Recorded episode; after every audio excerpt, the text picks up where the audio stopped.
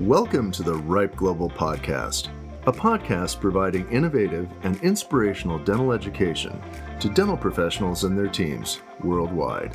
Each fortnight, we deliver relevant content covering procedures, educational opportunities, and interviews with rock stars from the dental world. As we explore successes and failures of dentistry, learn practical tips and expert advice to help you become a better dental professional. Hello, everyone, and welcome back to the podcast. And this time you're not joining me in Hanover, New Hampshire, but I actually t- took a little road trip down to Keene, New Hampshire, which, of course, everyone knows where Keene, New Hampshire is. That's the cultural center of the universe. But I'm here with my uh, good friend, uh, Ripe Global Educator, and my own periodontist as a clinician and as a patient, Dr. Tay Kwan. Tay, welcome. Thank you so much for having me. And Mike, uh, I really appreciate you coming down to Keene, the center of the culture. well, you're, you're welcome. So it's always a joy to come down, catch up. I mean, we spent the morning going over cases, talking mm-hmm. about how we communicate and all that sort of thing. You know, with you being newer to Ripe Global, can you tell the listeners a little bit about yourself, family yeah. life, where you're from, all that good kind of thing? Absolutely. So uh, I am a periodontist uh, by training. I perio training at Harvard School of Dental Medicine, um, and that made me come to United States actually. Uh, and I have been practicing periodontics since 2014. Okay. So it's been almost eight years now. So you you went you're from Canada that's right. So and I you did, did, your you did your what they call undergrad, I guess, dental school yep. up in Canada. Where and where did you do that? I went to University of Toronto. Okay. Yeah, for dental school and finished there in 2011, and then I hopped into Harvard School of Dental Medicine for perio right away. So you didn't do any private practice at all. You just went straight into your training program. Correct. So I went into pretty much uh, perio program right away, um, and it was actually good to be honest with you, because my wife, who is also dentist, mm-hmm. always look at my prep class two. she said, "I know where this is going." Oh, this is not good. Should do perio. So, uh, honestly speaking, I have so much respect for general dentists mm-hmm. uh, who can, who should, who should be able to do everything. Um, for me, I'm not type of the guy, gifted person, so it was easier for me to concentrate on one thing. Um, so, I mean, with that, you know, aside from your wife giving you a little bit of a ribbing about your your exquisite restorative skills, why perio? I mean, why not one of the other specialties? So perio, uh, the one thing that really impressed me with perio was that this is the only specialty that allows to build long-term relationship with a patient. Because huh. perio disease is chronic. Yeah. So unfortunately, these patients have to be monitored over long term, and so I get to see my patient for years um, and follow them. So if you think about other specialty, a lot of specialties are very prescription based work. Mm-hmm. You know, mm-hmm. if somebody needs endo number 14, number 14 endo, done. And then you probably see the patient for a follow one or two times. Mm-hmm. But unless they have another issue down the road, you may not see the patient again. But for perio, I have patients who are coming in for years. And even though they're very stable, they still need to be maintained. Uh-huh. And uh, so, other than general dentistry, perio was the only uh, branch of dentistry that allows me to uh, focus on non-restorative stuff. Well, I mean, when you when you say that, I mean that's an interesting point of view. Some people go into specialty mm-hmm. uh, treat or specialty care, specialty training because they don't want those relationships. They want to be more technical. They want the in and out patient. Where does that come from in, in your in you know what makes up Tay Kwan? How how is how is relationship based dentistry important to you, or why? Where you know? You know, at the end of the day, what I to me the biggest reward that I have is patients' compliments or their appreciation. Mm-hmm. Um, and you know everyone has their you know different perspective on why they want to be a dentist or why they want to do what they do. But for me you know the re- patient appreciation was number one. And uh, i know that comes from building a trust on them. And then building a trust on somebody it's not something that you can build up in meeting once or twice. Right right. Uh, so by doing this perio that allows me to look you know look at them for long term and then build their trust um, and then once the patient starts showing me the signs of trust and appreciation, it's like uh, to me that's the that's the driving force. Did you have that perspective before you went to perio school, or did you develop it during your specialty training?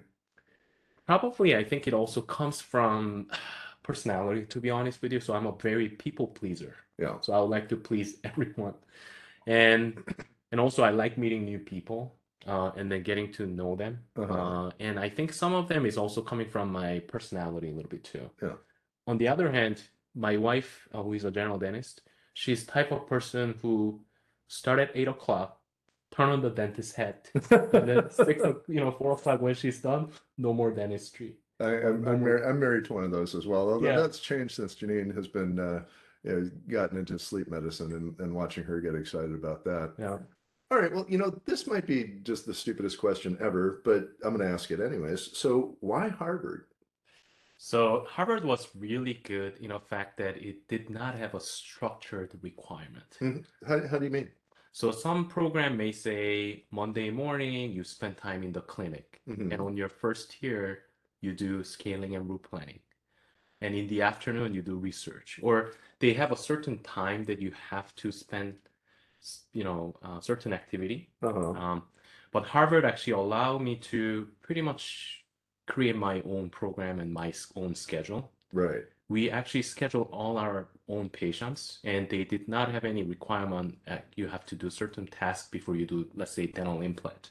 Okay. So believe it or not, once I start my program in September, uh, starting patient, in two weeks, I was doing implant. And I had no idea about the drills and then what is in the kit. And then my uh, instructor actually hand me drill by drill. yeah. And I say, okay, Tay, this is the next drill. This is the next drill. So they kind of throw you in the in the water, and then you just have to figure out how you're gonna swim. What do you feel like the advantage and disadvantage of that kind of approach was? You know, the advantage of that is it actually goes with, I do know that the Ripe Global has uh restorative program where you actually prep number of teeth in a certain time and then you actually they actually let you fail. Right. We Lincoln calls that failing fast. I love that because to me, that's almost like the best way to learn because once you actually do th do this and you think, oh my God, I'm so proud. And then as you learn more about the concept or, you know, principle, you're like, oh my God, now I'm looking at the same prep or same, you know, implant that I did earlier, thinking that it was perfect. And then you look back and then you're like, wow, I should have done that. I should have done that. I should have done that. So it's almost like you learn by your own case Mhm. and your own experience. Right. And as you know, it will stick to your head much longer if you actually have actual hands-on experience Mhm. with your failure Yeah. as opposed to reading a book or case report. I mean, your your experience and your skill set with implants, treatment planning, execution is is remarkable to me. And you're so you're you're wonder wonderful to to practice with and share patient care with. How did that excellence happen when you get to select your own track, when you get to do all this? And not just to be honest, not all periodontists end up with the skill set that you have. And I know I know you're a humble person. That's a, that's a tough question, but I, I'd like I'd really love to hear some insight on that.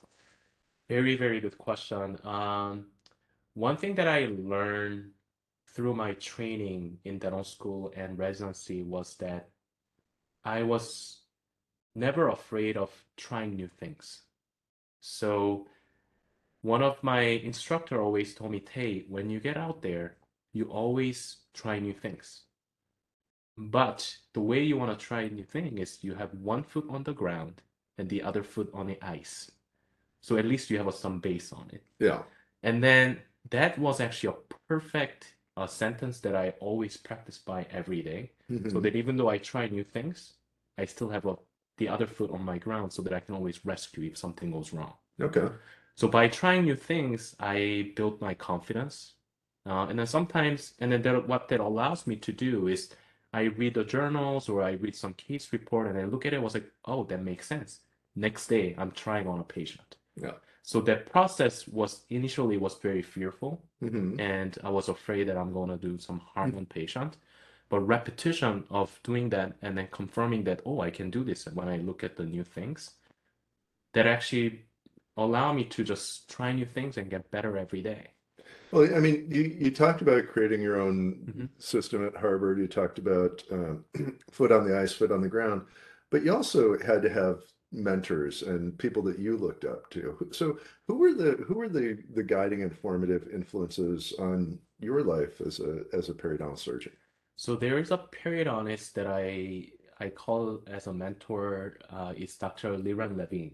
Uh, he is currently the chairman at University of Alberta. hmm Um, and uh, he was pretty much the one who taught me a lot of patient management, um, dealing with uh, complications Mhm. of implants, um, and then some basic surgical skills. Yeah. What are what are some of the top tips he gave you dealing with that? Mm, I'll probably say one of the things that I always admire him, uh, you know, in terms of his knowledge was that treat people. Yeah. You're not treating teeth, you're treating a person. Um, and another thing that he always mentioned was that when you're speaking with patient, conversation to to be a better communicator, you have to be a good listener. And uh, he had that uh, skill on communicating with patient and then really listening to their concern and then formulate a treatment plan based on their concern, not based on perio charting, hmm X-ray, or uh, what is ideal sometime, right? Right. Um, and to me, that was very refreshing. Uh, and then sometimes, you know, a lot of residents didn't like him a lot because they're scheduled for the surgery, wanting to do some connective tissue graft or extraction for the implant. And then he will come in and say, patient doesn't need it. Because, and then for resident, that's such a big disappointment. Because one of the reasons why we do residency is to do more procedures. Right. And then he always say, hey, even though I'm canceling your surgery today, and then you feel like you're losing an opportunity to learn technical aspect of dentistry, you will learn how to gain trust from a patient. How how so? Can you expand on that a little bit? Because the reason is when you're, I wouldn't say genuine, but when you actually put your perspective on patient's shoes and then you understand why um, sometimes patient doesn't want to do certain procedures. Mhm. And then you as a provider know that patient needs it. And then you know the patient will benefit from it. Right. But the patient doesn't want to do it. Yeah. Sometimes we feel like as a profession we have to convince the patient to do so. hmm And sometimes nice patients will still sit on your chair and then let you do it. But sometimes if you just listen to patient and then say, you know what, let me try to understand why you don't want this surgery. hmm And then if it makes sense to me, and I say, you know what, you and I know this procedure needs to be done down the road, but let's just put it on the corner and then wait. hmm And sometimes you have a fear of losing this patient, right? Because you, because sometimes pa- you feel like the patient will never come back. Yeah. But believe it or not, if you just patiently wait, they're gonna come back to you and they say, Dr. Kwan, I am ready for this procedure, and I'm really thankful that you didn't push me for that procedure. The right patients, the right people at the right time Yes, with the right skills. it's yeah. One of, one of the things, you know, that, that reminds me of with you, and I think Lincoln also makes this, he calls it hygiene jail, where when patients aren't ready, or and we don't think they're ready. hmm Uh, I, I know that when my when my team has seen you uh, lecture and share, facilitate, they were amazed at the improvements that they saw in your patient base without there being surgery done. hmm Because you can have the best instruments, you can have the best surgical skills, but we're such a small part of the equation. hmm So can can you share with the listeners uh, what I'm talking about? I think I just probably lost them, but can you talk about your home care preparation for patients before you even allow them to have surgery? Correct. So anytime uh, when you do dental procedures, restorative, or even implant dentistry or periodontal surgery, Mhm. the outcome will be the best when you deliver the procedure. Let's say you do a crown hmm and you deliver the crown. That's when you take the photo, and that's when it looks the best. As soon as the patient walk out of your chair, you have no control how that crown is going to behave over a long term.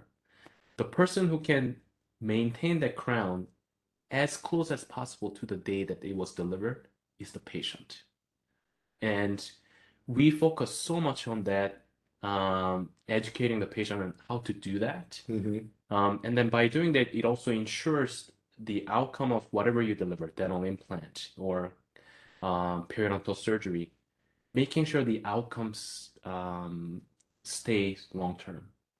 So what we do patient, what, what we talk to patient initially when we see them for the first time is said, okay, listen, 80% of the work in this is done by you at home. And 20% is done by us. And patient said, that doesn't make sense. I'm here to, you know, get the treatment and then I'm paying you all this finance for 20%. percent I Mhm. said, that is certainly true. But we're gonna show you how to do this 80% every day at home. Yeah. And if somebody needs, let's say, coming for a comprehensive parental treatment with generalized pocketing, on a first session, we will go over the, you know, nature of the disease, what causes it, which is bacteria, dental plaque. Right. And then we show them the importance of removing these bacteria every day uh, by showing them what, what I call as a one to three method. Floss once a day, brush twice a day, what we call a rubber tip stimulating three times a day. Mhm. And then we show them, and then two, three weeks later, we actually have them back just to check how the patient is doing with home care. So there's no treatment attached to it.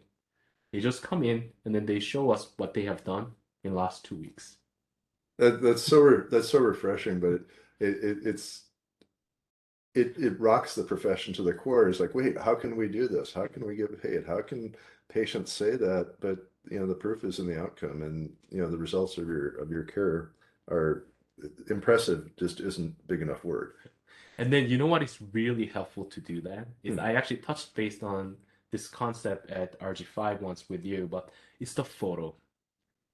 If you show the patient perio charting, hmm they're not interested, Mike. I mean, we dentists we fight with millimeter and one, two, three millimeter every day, but for patient it doesn't mean anything. But if I show them the photo when they when they saw me for the first time, and then two weeks later when they actually did a home care, then you put side by side, hmm I bet patient will say, "Holy moly, this is a big change." Oh yeah, And then patient didn't realize that actually. that, that that's crazy. I don't do that, and I take a million photos. I have to change that next week. So speaking of that, you know, you're you're talking about changing patients' awareness, patients' perception, and, and all that. But what you just changed my perception. So let's roll that education that you're talking about away from, if we could, away from patients for a minute. Mhm. Is how does that education work for you in your programs, in your teaching, when you're teaching other dentists? You mean about the how we deliver the home care? Well, just yeah, Yeah. I mean that that's a pretty major mindset. I, I Mm. think a lot of people show up at your programs and think, yeah, how am I going to hold a scalpel? How's the suture going to go? And now you're teaching them something just the same way the patient didn't see this coming. Is is what's your what's your perception of how your dentists and periodontists receive that? So the first reaction that I always get when I do this is, how can you do that? Uh, Because financially, we are running business, right. and uh, how can you do that to make it profitable for Mhm. your practice? Believe it or not, uh, the ROI, return on investment, Mhm. can be immediate or can be long term. Right. By doing that, what I'm doing is I let the patient experience what I mean by this 80-20 rule. 80% done by patient, 20% done by me. And then once they experience by themselves, and then all of a sudden they start trusting you, that's your patient. And after that, whatever you recommend, patient will trust you and then they will do it. So the patient acceptance will significantly increase by doing this short 15 minute visit. Mhm. Yeah. Um, So in terms of return on investment, because we are talking about finance, because that's the one of the biggest pushback that I get from dentists, hmm I can tell you this will be magnified in long term. Yeah. I think the way you explain that, it reminds me of the sphere or pyramid of influence. Is at the at the base of it is i i- it's authoritarian. Mhm. Do this. I'm the doctor. You need to, or I'm the parent. Clean your room.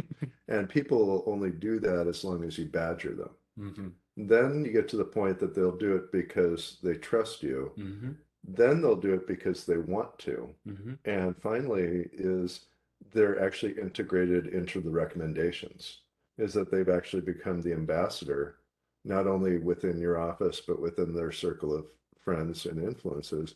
I guess is, I think maybe that's where I see you leading us is this is actually a it's a it's not only a health builder, it's a practice health builder. That's right. Yeah. And patients see the value in our service through that. Mhm. Um, and then they trust you and you don't have to sell anything. Nice. Yeah. I like that. Well, we talked about a lot of success and you know the things that you've done. How about hiccups? What have what have been the challenges that you faced? Either going back to Harvard and the educational model, nothing against Harvard, Mhm. and also in, in practice. What are what are some of the challenges that you faced in these these years that you've been? Hmm, that's a very good question. I think the biggest challenge that I had uh, from changing from school to private practice was just a difference in the environment. Yeah. Because I wish the school actually taught us a little bit more about, I'll say, practice management side, hmm how we can incorporate um, how the private practice is running in the program a little bit. Yeah. So when I got out there, I had no idea. Um, obviously, as soon as you get out, you're running in a tight schedule, and there are a lot of interest, uh, not only between patient and yourself, but also you interact with other colleagues. You interact with dental to dental lab. hmm You have to communicate with dental hygienist. Right, right. There's so many interests that you have to touch, and then I wish the school was providing that a little bit more.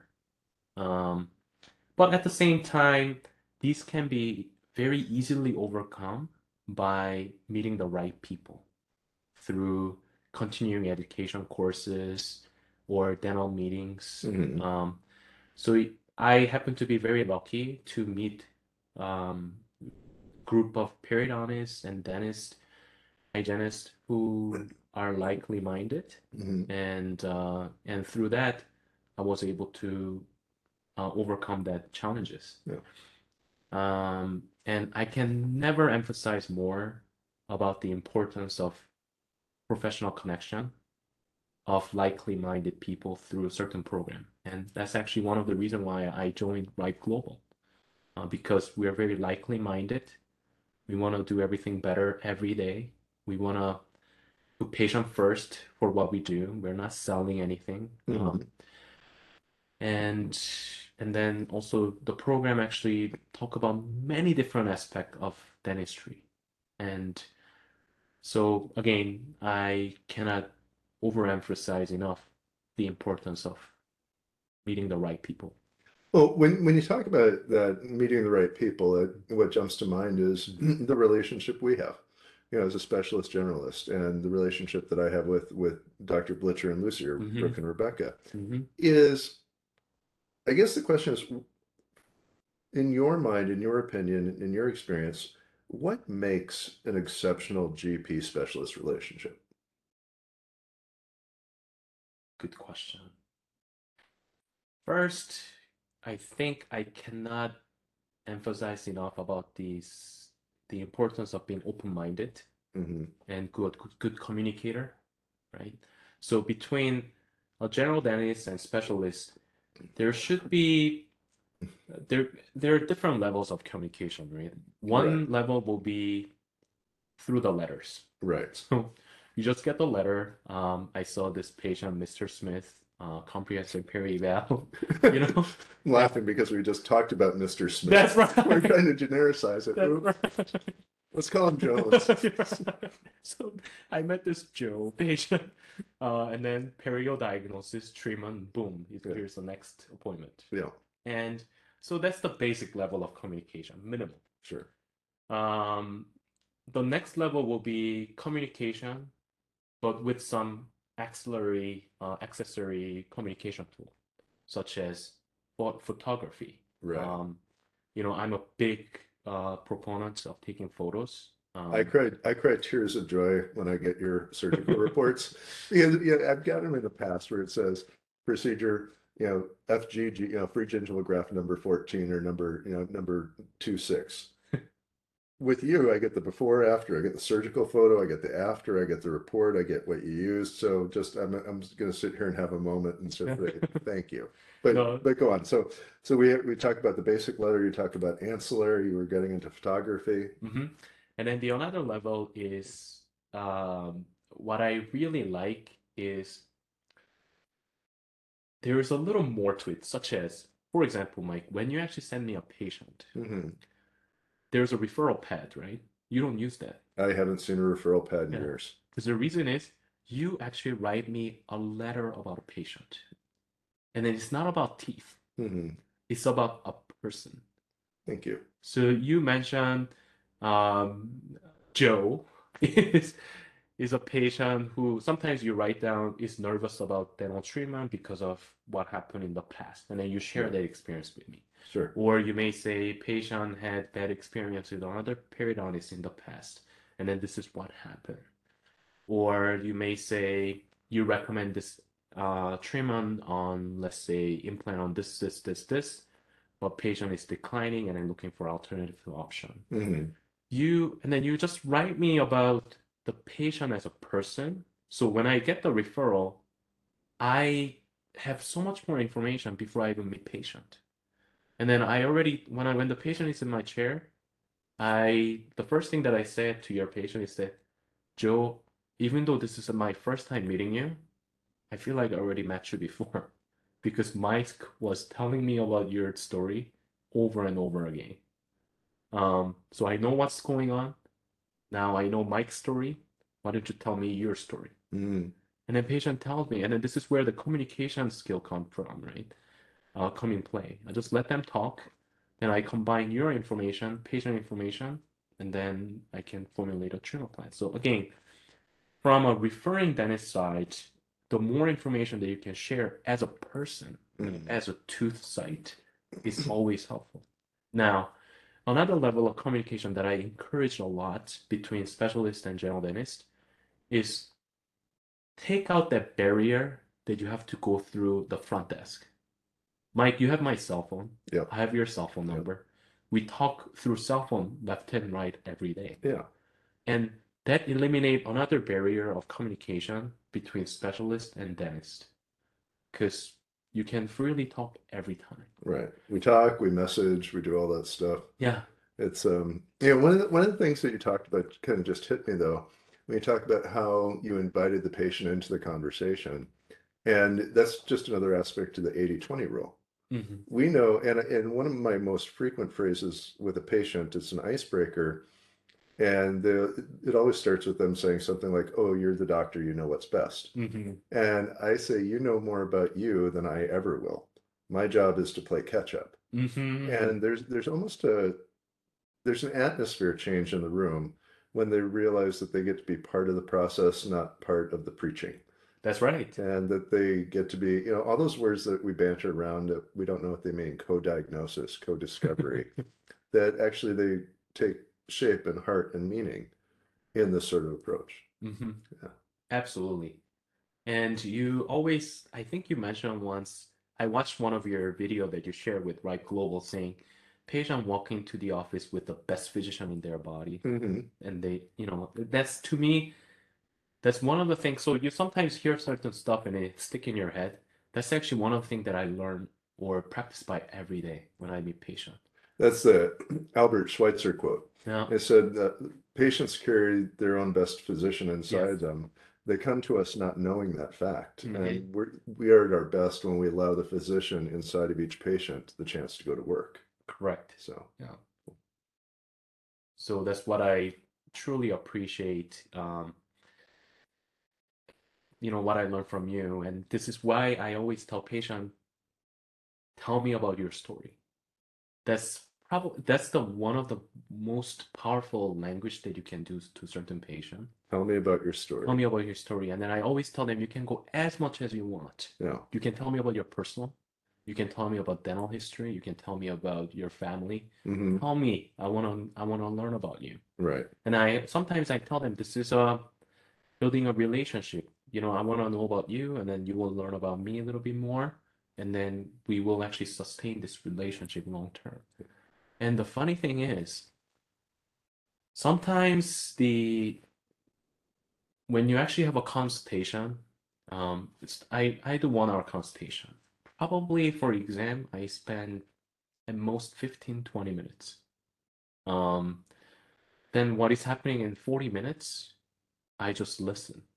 They tell me the story, and at the end of the day, when the when patient is leaving, how many times you hear, "Thank you so much for listening to me today," or "Thank you so much for being generous with your time," because this is what a lot of patients crave for. Mhm. Unfortunately, the way medicine, especially medicine, is going is Mike, let me ask you, how much time did you did your physician spend with you when you actually had your last physical?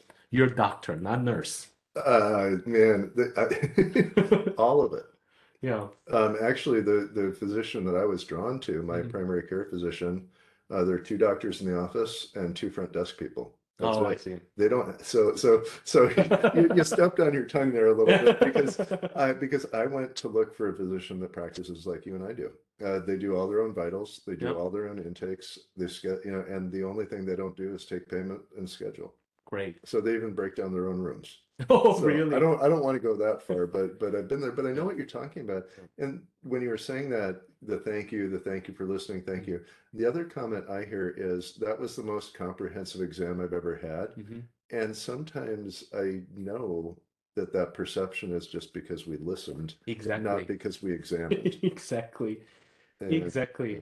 And it's it's so interesting. And uh, you know, patients are craving for that because oral environment is such a private part. Mhm. Like sometimes I feel shy about showing my teeth to my wife, who is a dentist. And she's the closest person that I have. Yeah. But sometimes I feel very awkward, or uh, I have little hesitation when I get cleaning from my own hygienist. I don't Oh, want to- just you too? You don't Yes. like you have to floss eight times like that day? Yeah, so imagine the patient is meeting you for the first time. If you put your finger into their patient's mouth right away, because you just have to get through this and then go to the next patient, Mhm. they are not comfortable. And then you're just one of those millions of doctors that are out there Yeah. who does the same thing. So what we're teaching uh, in, you know, Ripe Global is how to be different from uh, 80%, 90% of the providers. Mhm. and you want to be that 10 20% or i don't even know 20% i feel like 20% is still overrated. Um maybe that 5 to 10% of the dentists were different. Yeah. and to me that's more appealing to me. I'm one of those people don't follow the crowd. I want to be different. And like you or your physician's office i want to be like that So with with that, you want to be different, and you know, you- you're such a positive person too. I, I want to flip. I want to flip the Janus coin to the negative side. What do we need to change? What needs to change? And so we talk about things we're doing, things how they're benefiting. What really needs to change within your specialty, within your profession, within the application of periodontal care? What do you feel that's missing out there? That if you could wave that magic wand, you could fix some small part of the profession. No pressure at all. by the way. Ontario. Sure. Or or general dentistry, whatever you want, whatever you want to say. Uh, clinically wise, Mhm. I would like to see uh, periodontists, speaking of periodontists, spending more time on treating disease as opposed to being operator. hmm Um, you know, a lot of periodontists are moving from uh, treating disease to prescription work. Then it's say crown lengthening number five. You crown lengthening number five, done. Then it's a number five extraction. You do extraction on number five, implant, done. hmm Um, I feel like more periodontist periodontology program in the United States or everywhere is actually moving towards implantology. Yeah, I think that's a fair statement. Yeah. That's that's probably one thing that I want to change. And two, as non-clinical um, perspective, I would like to see less dependence on dental insurance when we are recommending a treatment. hmm I haven't figured out how to, um, but I would like to create a certain way or to make it at least better in taking the insurance out of patient's head hmm and then really so that it doesn't affect my recommendation. Yeah. Yeah. Um, the one thing that I hate the most is I'll do one crown at a year because my insurance will cover, you know, my insurance will max out. Right. And sometimes I feel like I'm waiting for another crown next year, another tooth break. Then what do you do? Yeah. You know? So I feel like we sometimes become, because of that, we become almost like a victim of patchwork. Uh, a, that's such a good way to describe it. And I guess I float back to that, you know, you know, the purpose. Mm, Yeah. a- And they, they, they're focused on the process just as much as you're talking about the operator with Mhm. the periodontist. We've created this, uh, well, we've contributed to patients being operators, a mhm, prescription based crown a year mhm. instead of it being health based. That's right. And some people only need a crown a year, hmm but others are doing it because they think they're moving towards health hmm and they're really not, or they're moving very slowly towards health, that the disease is actually catching up to them, that, that one, whatever a year, whether That's right. it's like, uh, can you scale in root plane number, tw- no, you know, number, number three, five? And next year I'll, I'll have you, I'll, I'll have you root plane, uh, three, three. So, you know, how would that work out? I don't know. Oh gosh, we're getting silly. So Tay, Mm. you have something really exciting coming up. So the fellowship in modern implantology that you're the head of. So can you tell us about what that program is, what's going on and what's coming up? So the implant program, we are actually starting in September this year, I believe. Um, is going to be uh, so the way we structure this program is we interview a lot of dentists hmm and educator about their frustration with programs that are out there. Right. We, I'm not gonna name those programs, but there are programs that are very uh, popular among dentists who wants to learn these dental implants Yeah. uh, or how to place the implants.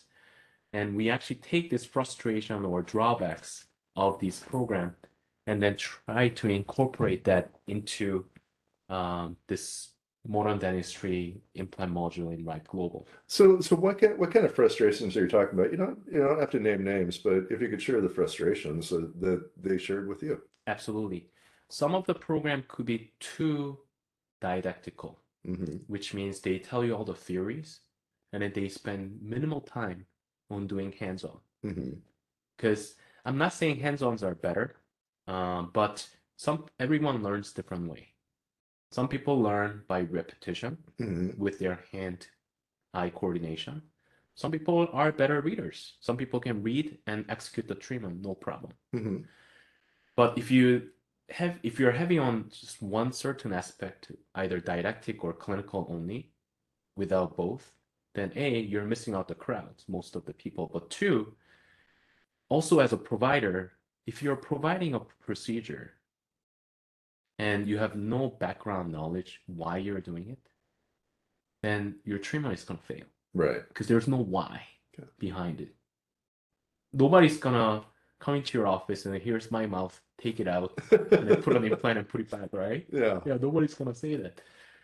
Um, so you have to look at going back to the same thing, you have to look at a patient as a person hmm as opposed to one side, right? And then the Ripe Global is going to have a great balance between didactic portion, but also hands-on portion. And this is gonna be very different. Another frustration that a lot of students or the dental colleagues uh, had from other courses is that it's weekend course. Uh-huh. You just go on Friday to, I don't know, Dominican Republic or Mexico, Yeah. have a nice drink, uh, and then you, in during the daytime, you just have many patients who are lined up, and you just place implant, place implant, place implant, and then someday you're done, and you come back. And three months later, you go back there and then do again. Right. There's no structure. Uh, with this program, we run for a long term. Uh, the program is running like a school Mm-hmm. with very structured program. We actually teach you from literally uh, from the basics principle of surgery Mhm. first, touch on every aspect of dental implant. So instead of handing you the drill on the first day, we'll actually go over an at- anatomical limitation of each site, Mm-hmm. how to manage patient, what are the um, different techniques on hard tissue grafting, different techniques in soft tissue grafting. We even talk about complication. And then after that, we'll go over basic instrumentation of each device that we're using. We let you try it on your hands, Mm-hmm. and then we'll have some hands-on on a model. Yeah. And then you, Well, good. It's on a model. So yeah, it's not a We, we, and, and that's honest. The honest, one of the honest downfalls of some of the programs that you're talking about is you're learning to fail fast on patients. That's right. On, I'm sorry, on people. That's right. Yeah. And then after that, when you're comfortable, we'll take you to another level where we practice, you know, dental implant on patients, on live patient under supervision. Right. And a lot of programs will have, uh, they combine this in a day or two. Right. And as you know, this is not a race. There is a reason why certain residency programs are two years and three years. If you think you can learn the same amount of level in two days, weekend course three times a year, to me, that's too arrogant. And then that's not the best service for patient. This Ripe Global program is tailored so that we make up for these private continuing education courses drawback, but also we eliminate some frustration from the actual academic program from regular university setting. How so? How do you eliminate that? Uh, one of the drawback in university setting, in my opinion, is the hierarchy, which means the relationship between um, there are too many. um, you have to get approval from somebody who is more, uh, who is more authority to you, and there's some frustration from that. You know, you and I know. I'm sure you have at least one person in your back in your dental school who is close to instructor and Mhm. somehow he or she gets everything signed off much quicker than you Mm-hmm. so there's a pressure that you have to please your instructor Yeah. which interferes with a lot of learning right Fair enough. and two in school um, there's what we call as a test and these testings are didactic testing and your performance is judged by that but you and i know at least one course where the course was not practical Right. Right. like you just went through it because that was a requirement but you're like why did i take that course so there's a frustration from that and then so in school you have to somehow do something so that you can get a good score but at the same time you have to learn and then you have a limited time right. but in Ripe Global, you don't have to think about that because all the instructors are your colleagues. You have access to them anytime. Nobody's scoring you. I mean, we do have some uh, scoring system, but that's for feedback, Right. not Right. not to graduate you. You know, No gold stars. that's right. No gold No, star. no, no, no, no participation. Really. Yeah. So, so you and I just stepped in an elevator. Mhm. We had you have like thirty seconds to a minute. So this is what a two year two year fellowship. Pretty much. Yep. Hit me. Give me the give me the, give me the thirty second to one minute overview of the whole thing. Wow. Go! So for the program, we start with, uh, you know, as I mentioned, basic anatomy of the course, uh, and then we go through the hard soft tissue grafting, socket preservation, to all the way to sinus lift. And then you will hit you with um, single tooth dental implant. hmm And again, you're gonna move from model to live patient. Okay. And after you master that, guess what we're gonna go for? Bridge, two implant case, hmm right? And after that, we go to more complex cases, such Okay. as anterior implant Okay. or implant overdenture, all Nice. the way to the famous all-on X. All on X. I've never seen an X in the mouth, so I, I haven't figured that one out yet. So who's who's this fellowship? Who's this fellowship appeal to? Who needs to take this course? In my humble opinion, it can be anyone. Yeah, because we know how to tailor this program and then you can actually hop into the program at any spectrum. So if you don't want to take basic anatomy course, let's say, or basic uh, implant um, implant training, you can actually hop into the course later when you actually do more complex cases. Um, so this is very individualized. And in my humble opinion, anyone who wants to go to residency program, let's say, but doesn't want to go through school system, you should take this course. If you're thinking about going to Mexico for evening course or weekend course to do implants, instead of going there, you should take this course. If you're a general dentist who wants to have a better communication with your specialist, not necessarily you doing it, but if you just want to have better communication because you want to understand the surgical aspect or even restore, you know, aspect of dental implant, you should take this. If you have free time and then you don't know what to take for a continuing education you gotta take it because not just from the clinical point, you will build your network of people. That's another thing that you get from Ripe Global. How many members do we have in Facebook group?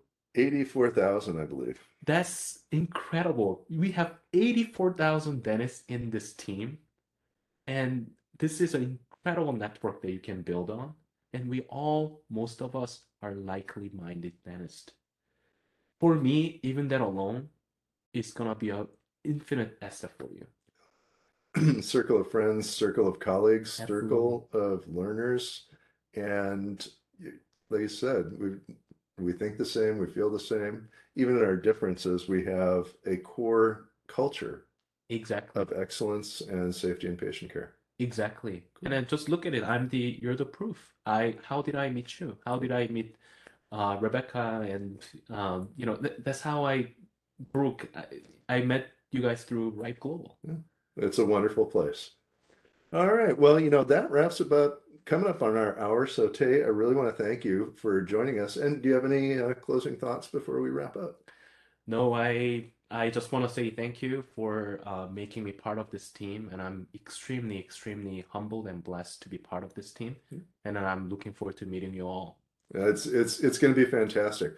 For those of you that are interested in the Fellowship in Modern Implantology, you can jump onto ripeglobal.com and there'll be a place to click to register your interest. I'll probably throw something down in the in the comments section or wherever that's going to end up. But until next time, this is Dr. Tay Kwan and Dr. Mike Melkers signing off from Keene, New Hampshire. Have a great week, and we'll talk to you next time.